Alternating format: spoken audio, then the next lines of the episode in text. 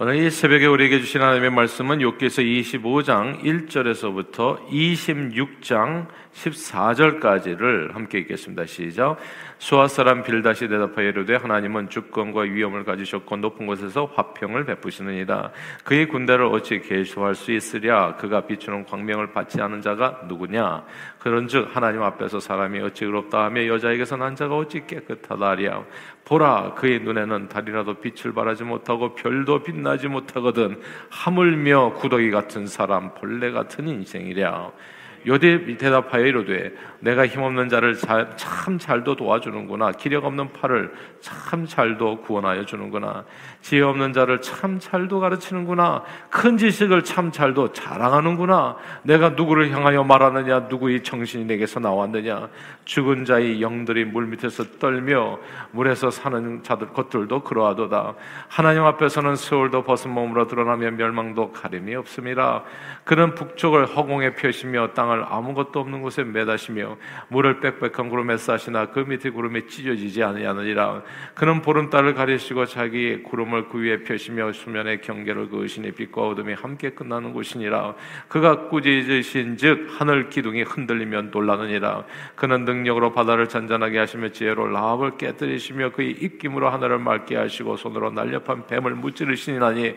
보라 이런 것들은 그의 행사의 단편일 뿐이요. 우리가 그에게서 들은 것도 속삭 이는 소리일 뿐이니 그의 큰 능력의 우레소리를 누가 능히 헤아리랴. 아멘.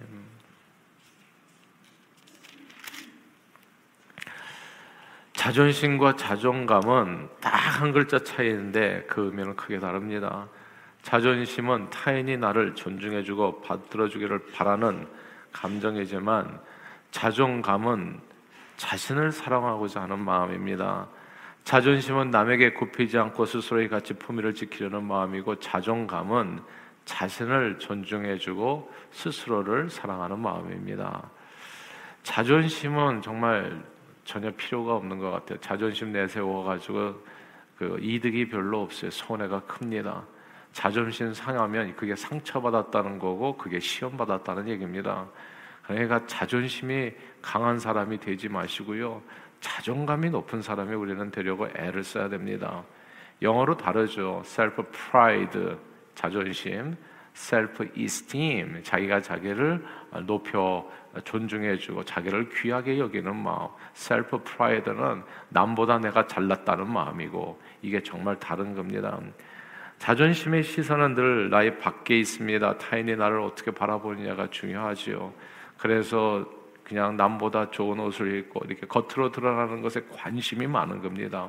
그러니까 한국 사회가 아직 건강하지 않은 사회라는 게 이게 보니까 이 GDP가 만 불, 이만 불, 삼만 불 넘어가면서 이만 불에서 삼만 불 때 그렇게 명품들을 산다고 하더라고요. 이제 조금 잘 살게 되면 남보다 이제 과시하려고 하는 이제 자존심을 이제 이게 내세우려고 하는 그런 순간들이 새는 거예요. 아니 미국에 가니까 옛날에 그러잖아요. 미국에서 거지 왔다. 근데 그 미국의 거지가 아니에요. 미국 사람들 한국 사람보다 훨씬 더 잘 살아요. 그리고 정말 GDP가 높아요. GDP가 한 4, 5만 불이 넘어가면 더 이상 명품에 연연하지 않거든요. 아무거나 걸치고 다니고 중요한 거는 뭐냐면 미국에 와서는 깜짝 놀랐어요. 아니 구두를 갖다가 그냥 수십 년 수선해서 신는 사람들이 있잖아요. 새 구두 명품 구두를 안 사요. 자기가 신고 싶은 것을 신죠. 자기가 하고 싶은 거를 하고. 근데 이게 병든 사회는 뭐니까 자기가 하고 싶은 것을 하지 않고 남들이 나를 어떻게 바라보는가를 하려고 그래요. 그러니까 의사가 되려고 하잖아요. 초등학교 때부터. 이게 내가 하고 싶은 거하고 아무 상관, 남들이 나를 어떻게 바라보는가. 이게 병든 사회예요. 건강하지 못한 사회예요. 남들이 어떻게 바라보는가. 그게 항상 중요하거든요. 자존심만 세가지고. 그래서 눈치 보고 남에게 저기 하면은 그냥 절망하고 이제 이런 모습입니다. 자존심과 자존감은 딱 한 글자 차이인데 정말 그 결과는 어마어마하게 달라지게 됩니다. 자존감이 높은 사람은 있는 그대로의 나를 사랑하고 중요한 존재로 생각하기 때문에 남들의 시선이나 평가에 대해서 일희일비하지 않습니다. 내가 좋아한 것 하고 내가 좋아한 걸 사고 내가 좋아하는 삶의 모습으로 살아가요. 그러니까 이게 병든 사회에 가면 이런 사람들이 별로 크게 드러나지 않아요. 마치 워렌 버핏과 같이 진짜 재산이 그냥 천문학적이잖아요. 근데 집은 여전히 자기가 살던 집에 그 허름한 집에 살고 차도 그냥 아담한 거 타고 다니고 그러나 아무도 그를 무시하지 않아요. 정말 위대한 인물이라고 하죠. 자기 자신의 재산의 99%를 다 기부하고 살겠다. 진짜 멋진 인생을 살아요. 근데 자존심만 센 사람들은 그냥 갖고 있는 것도 별로 없으면서도 그걸 그렇게 과시하고 자랑하고 아 그러고 그냥 그 좋은 걸 그냥 위에 머리에서부터 발끝까지 아 그렇게 치장하고 살아가고 이제 이게 건강하지 않은 사람의 모습인 그런 모습입니다. 그리고 자존감이 높은 사람은 누군가 자기 자신의 그 부족한 점을 지적하고 조언해주면 자존심을 상해하기는커녕 고맙게 생각하고 고치려고 애를 쓰게 됩니다. 그러나 자존심은 높은데 자존감이 낮은 사람은 남의 시선이나 평가에 늘 민감하게 반응하고 누군가 자기 결점을 지적해주고 조언해주면 몹시 기분 나빠하고 자존심이 상해서 그 사람을 멀리하게 되지요. 자존감이 높은 사람은 자신을 존중하는 만큼 다른 사람도 존중해 줍니다. 그래서 자존감이 높은 사람은요 존댓말을 잘해요. 왜냐하면 나이 남녀노소 빈부귀천 고아를 막론하고 서로를 존중해 줍니다 정말. 예. 나이 어른 사람한테도 꼬박꼬박 존대해 주고 상대를 높여줘요. 함부로 말하지 않아요. 근데 자존감이 낮은 사람은 너하고 나하고의 차이를 항상 구분해요. 그래가지고 나는 높은 사람, 너는 낮은 사람 이렇게 상대를 막대하는 경우가 많은 겁니다. 자존심만 높고 자존감이 낮은 사람은 자기만 칭찬받고 존경받기를 원하고 자기보다 더 나은 사람이 있으면 자존심 상해하고 깎아내리려 합니다. 예를 들어서 이런 거죠. 영, 영어 시험에서 오케이 95점을 받았으면 자존감이 높은 사람은 그냥 행복해합니다. 와, 내가 잘했구나, 열심히 했구나. 그러나 자존감이 낮고 자존심만 센 사람은 95점을 받았으면 충분히 높은 점수를 받았는데 옆에 친구가 98점을 받았다라는 것을 아는 순간부터 좌절합니다. 예. 야, 그리고 절망하고 비참해하고 항상 비교하는 거예요. 그리고 또 90점 받은 다른 친구를 보면은 그 친구 앞에서는 우쭐댑니다. 그리고 다른 사람 무시하고 내가 나를 어떻게 보느냐가 엄청 중요하더라고요. 남녀노소 빈부귀천을 막론하고 건강한 자화상을 갖고 자존감이 높은 사람들은 건강하고 행복하게 삽니다. 그리고 주변 사람들을 또 행복하게 해주지요. 왜냐하면 존중해 주니까. 그러나 남녀노소 빈부귀천을 막론하고 자존감이 낮은 대신에 자존심만 센 병든 자화상을 갖고 있는 사람은 병든 인생을 살아가게 됩니다. 그리고 다른 사람들을 주변에 있는 사람들을 계속 상처 주고 힘들게 합니다. 자기가 자기를 어떻게 보느냐가 엄청 중요하더라고요. 자존심과 자존감은 딱 한 글자 차이, 심감 한 글자 차이지만 그 의미가 크게 다릅니다. 저는 저와 여러분들이 자신을 소중히 생각하는 자존감 높은 하나님의 자녀로 살게 되기를 주의 이름으로 축원합니다. 오늘 본문 말씀입니다. 욥의 세 친구 중에 수아 사람 빌닷은 욥의 건강한 자화상을 무너뜨리기 위해서 욥은 건강한 자화상을 가지고 있었어요. 그래서 모든 것이 다 이렇게 잃어버리고 소유를 잃어버리고 가난하게 됐음에도 불구하고 사람이 쉽게 무너지지 않습니다. 그냥 하나님 앞에 계속 서 있어요. 이거는 건강한 그가 신앙을 갖고 있었다는 거, 건강한 자화상을 가지고 있다고 하나님과 자기와의 관계가 뭔지를 아는 사람이었다는 것을 의미합니다. 그러나 이 소아 사람 빌닷은 그렇지 않아요. 이 사람은 멀쩡한 사람이었고 료백에 비교해서 객관적으로 별 문제가 없는 사람처럼 보였지만 그의 자화상은 별로 좋은 자화상이 아니었습니다. 그는 자기가 생각하는 대로 남도 그렇게 평가합니다. 욥이 환란을 당한 것은 하나님 앞에서 욥이 불의한 사람이기 때문이요 죄인이었기 때문이라고 말합니다. 욥을 공격하고 욥을 힘들게 하고 욥을 위로하기보다는 욥의 마음을 큰 아픔을 주는 그러니까 남을 상처를 주는 사람으로 이제 빌닷은 그렇게 쓰임을 받습니다. 그리고 이 빌닷의 생각을 갖다 금방 알 수 있는 게 이 사람이 병든 자화상을 가지고 있다는 것을 금방 알 수 있는 게 그 다음에 나오는 말씀에서 그래요. 그래 이렇게 설명합니다. 하나님 앞에서 아무도 의롭다거나 깨끗하다고 말할 수 없게 여기까지는 그래 그래도 오케이 뭐 그럴 수 있어. 근데 거기서 한 걸음 더 나가서 빌닷은 이렇게 얘기해요. 하나님께서 사람을 그냥 구더기 벌레 취급해도 괜찮다. 오늘 본문 욥기서 25장 6절 말씀입니다. 25장 6절 한번 같이 읽어볼까요? 시작. 하물며 구더기 같은 사람, 벌레 같은 인생이랴. 여기다 밑줄을 그세요. 이 사람은 사랑과 인생을 어떻게 보냐면 이 사람의 자화상입니다. 이, 이 사람의 자존감이 자존감이 엄청 낮은 사람이에요. 그냥 인생을 구더기하고 벌레로 보는 거예요. 이게 그 다윈의 진화론 있죠. 그게 뭐가 문제냐 하면 인간의 그 고귀한 자화상을 무너뜨리기 때문에 그래요. 그 인간이 아메바에서 구더기에서 왔다고 얘기하는 벌레에서 왔다고 얘기하는 거잖아요. 유인원에서 왔다고 얘기하는 거예요. 그럼 그 인생이 어떻게 살겠어요 앞으로? 벌레 이상의 삶을 살아갈 수 있겠어요? 나는 벌레인데 주인이 그리고 원래 숙주가 벌레였는데 그럼 벌레같이 살 수밖에 없지 않겠어요? 그러니까 이게 진짜 그게 독이더라고요. 그러니까 뭐라고 얘기할 수 없는 악한 사상이에요, 보니까. 구더기 같은 사람, 벌레 같은 인생. 이 말은 어찌 생각하면 자기를 낮추는 매우 겸손한 말처럼도 보입니다. 그러니까 사단은 속이는 자예요. 굉장히 겸손한 것처럼 자기를 낮추는데 알고 보면 진짜 교만한 사람이에요. 그리고 진짜 자존감은 낮은 사람. 나는 구더기요 벌레입니다. 나는 하찮은 존재입니다. 나는 아무것도 아닙니다. 그런데 이런 고백 속에 삶을 무너뜨리고 망가뜨리는 아주 무서운 생각이 담겨 있습니다. 벌레니까 어떻게 되겠어요? 난 벌레같이 살아도 괜찮다는 거 아니겠어요? 구더기니까 나는 구더기같이 아무거나 먹고 아무 짓이나 해도 그냥 아무 죄책감도 없고 난 원래 그런 사람이니까 사람들이 이런 얘기 하잖아요. 생긴 대로 사는데 누구 내가 이렇게 살든지 이렇게 살더라도 당신 무슨 상관이냐 아무렇게나 살아가는 사람들이 있어요. 그러나 우리는 아무렇게나 생긴 대로 사는 사람이 아니에요. 하나님의 형상을 따라 그리스도의 모습으로 살아가는 사람들이지. 그러니까 내가 나를 어떻게 생각하느냐가 이게 엄청 중요합니다. 자기를 구더기하고 생각하고 벌레같이 생각한다면 그는 앞으로 어떤 삶을 살아가겠습니까? 구더기와 벌레 같은 인생 이상으로 살아가기는 어렵겠죠. 인생의 크기는 생각의 크기라는 말이 있고 성경 말씀입니다.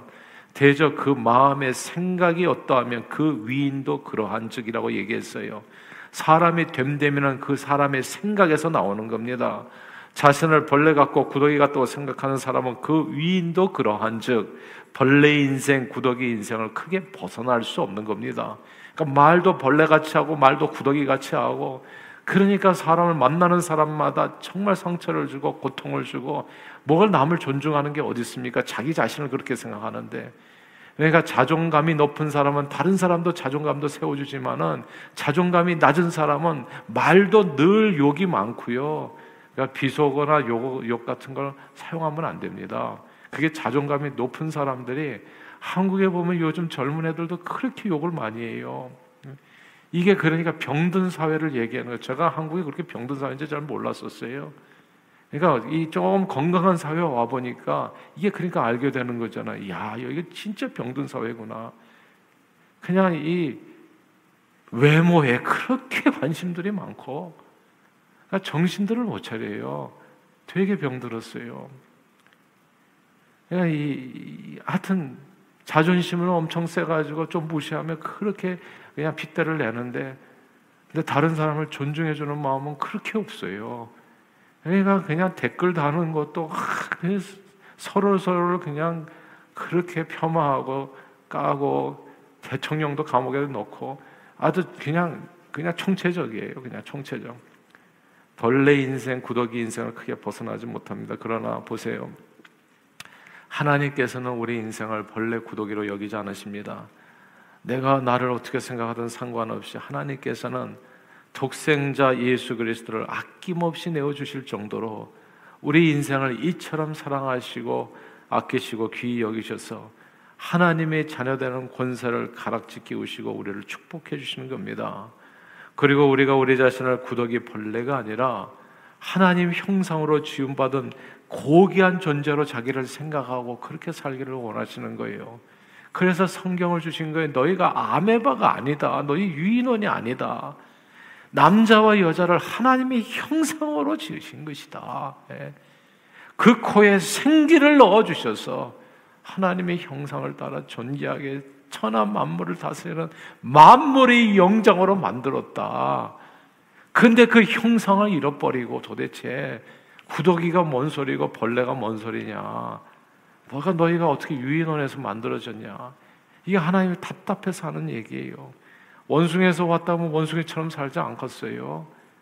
그러니까 참 그러나 하나님은 하나, 우리가 하나님의 형상으로 지음받은 고귀한 존재로 자기를 생각하고 그렇게 존귀하게 이 세상을 살기를 원하고 서로 서로를 그렇게 존중해 주면서 사랑하기를 원하고요. 누가복음 15장에 보면요. 이 자화상에 대한 얘기가 잘 설명된 비유가 나와요. 탕자의 비유입니다. 예수님께서 세례와 죄인들이 말씀을 드려 이렇게 나온 그 순간에 바리새인들이 예수님께 대해서 이 사람이 죄인을 영접하고 음식을 같이 먹는다 비난합니다. 그때 예수님께서 주셨던 세 가지 비유 중에 하나가 이 탕자의 비유거든요. 하나 아버지에게 두 아들이 있는데 그 중에 작은 아들이 아버지 재산을 미리 달라고 청해서 아버지를 떠나서 먼 나라로 가서 허랑방탕해서 모든 것을 탕진하고 완전히 쫄딱 망합니다. 먹고 살기도 힘들게 돼가지고 뭐 돼지 주염 열매 먹으면서 거짓골이 되었을 때 그런 자신의 잘못을 뉘우치고 아버지께 돌아옵니다. 이제 완전히 자존감이 무너져 버렸어요. 자기 자신을 어떻게 생각해요? 아들로 생각할 수가 없어요. 감히 아버지의 얼굴을 뵐 수가 없어서 아버지의 아들이 아니라 아버지가 쓰시는 품꾼들 중에 하나로 나를 여겨주세요. 자기 자신의 자존감이 어디까지 떨어졌냐 하면 품꾼 중에 하나 그냥 일꾼 노예로 그냥 하나 사는 그러니까 이 아들 자유인이 자기를 어떻게 생각하는 노예로 생각하는 거예요. 그러나 아버지를 만나게 됐을 때 놀랍게도 아버지께서는 제일 좋은 옷, 손에 가락지, 발에 신을 신기고 살찐 송아지를 잡아 잔치를 벌이며 이렇게 말씀하십니다. 이 이는 내 아들. 이 내 아들은 아들이라고 얘기하잖아요. 죽었다가 다시 살아나시면 내가 잃었다가 이 다시 얻었더라. 그러면서 잔치를 너무너무 기뻐하면서 잔치를 벌이는 거예요. 이게 저와 여러분들이 우리를 생각해야 될 우리 자신을 생각해야 될 참된 자화상인 겁니다.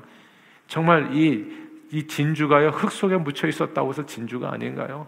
진주는 늘 진주인 거예요. 하나님 앞에서 저 여러분의 가치는 진짜 빛나는 가치인 겁니다.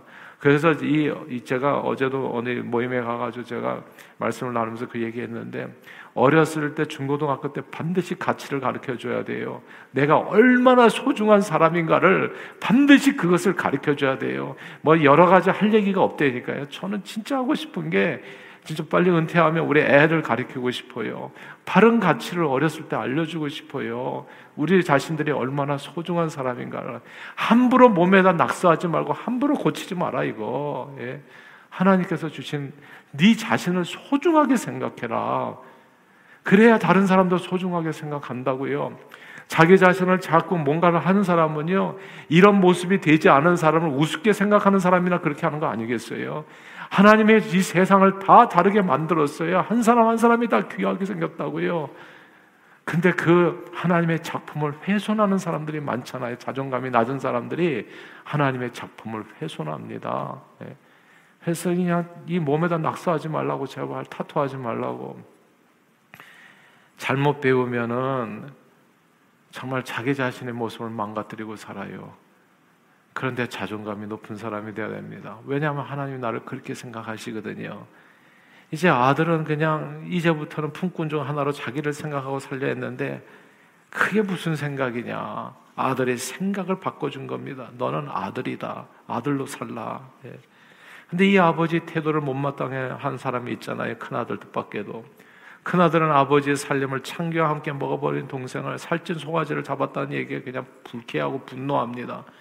형은 동생과 자기를 비교합니다. 난 지금까지 아버지의 명을 어긴 적이 없는데 아버지가 내게 별로 해준 거예요. 이 자존감이 낮은 사람이었어요. 큰, 큰 형도 마찬가지로. 자존심은 엄청 센데.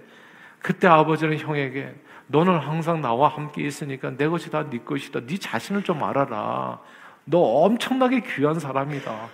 근데 네 자신은 왜 이렇게 자존심만 세고 자존감이 나은 사람은 항상 성적을 비교하거든요. 90점, 95점, 1등, 2등, 3등. 그게 뭐가 그렇게 중요하냐고요. 근데 우리는 1등에서 70등 해가지고 매를 때렸으니 이게 병든 사회가 아니고 뭐냐고요. 그러니까 각자가 그냥 각자 이 70등이라고 70등이 무슨 그러니까 그런 등수는 없어야 되는데 아무튼 그때 아버지는 형에게 얘기해 줍니다. 그리고 동생에게도 얘기해 주죠. 동생은 잃었다가 얻은 아들에게 기뻐하는 것이 마땅하다고. 두 아들이요, 둘 다다 다 자기 스스로를 생각하는 마음과 아버지가 생각하는 아들들에 대한 그 마음이 같지 않았어요. 돌아온 탕자와 큰아들은 둘 다다 다 모두 자존심은 엄청나게 센데 자존감은 형편없이 낮아서 탕자는 아버지의 품꾼으로 살려고 했고 큰아들은 탕자 같은 구더기 벌레 같은 인생들과 함께 하려고 하지 않았던 겁니다. 이게 오늘 본문의 빌닷의 모습입니다.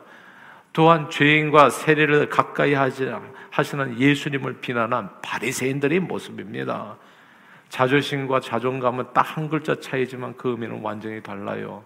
자존심은 남의 시선을 의식하고 남보다 잘났다고 생각하고 우쭐대고 남보다 못하다고 생각하면 자존심 상해하고 절망하는 마음입니다. 늘 남과 자기를 비교하고 전전긍긍하면서 살아갑니다. 그러나 자존감은 자기가 자기를 바라보는 시선입니다.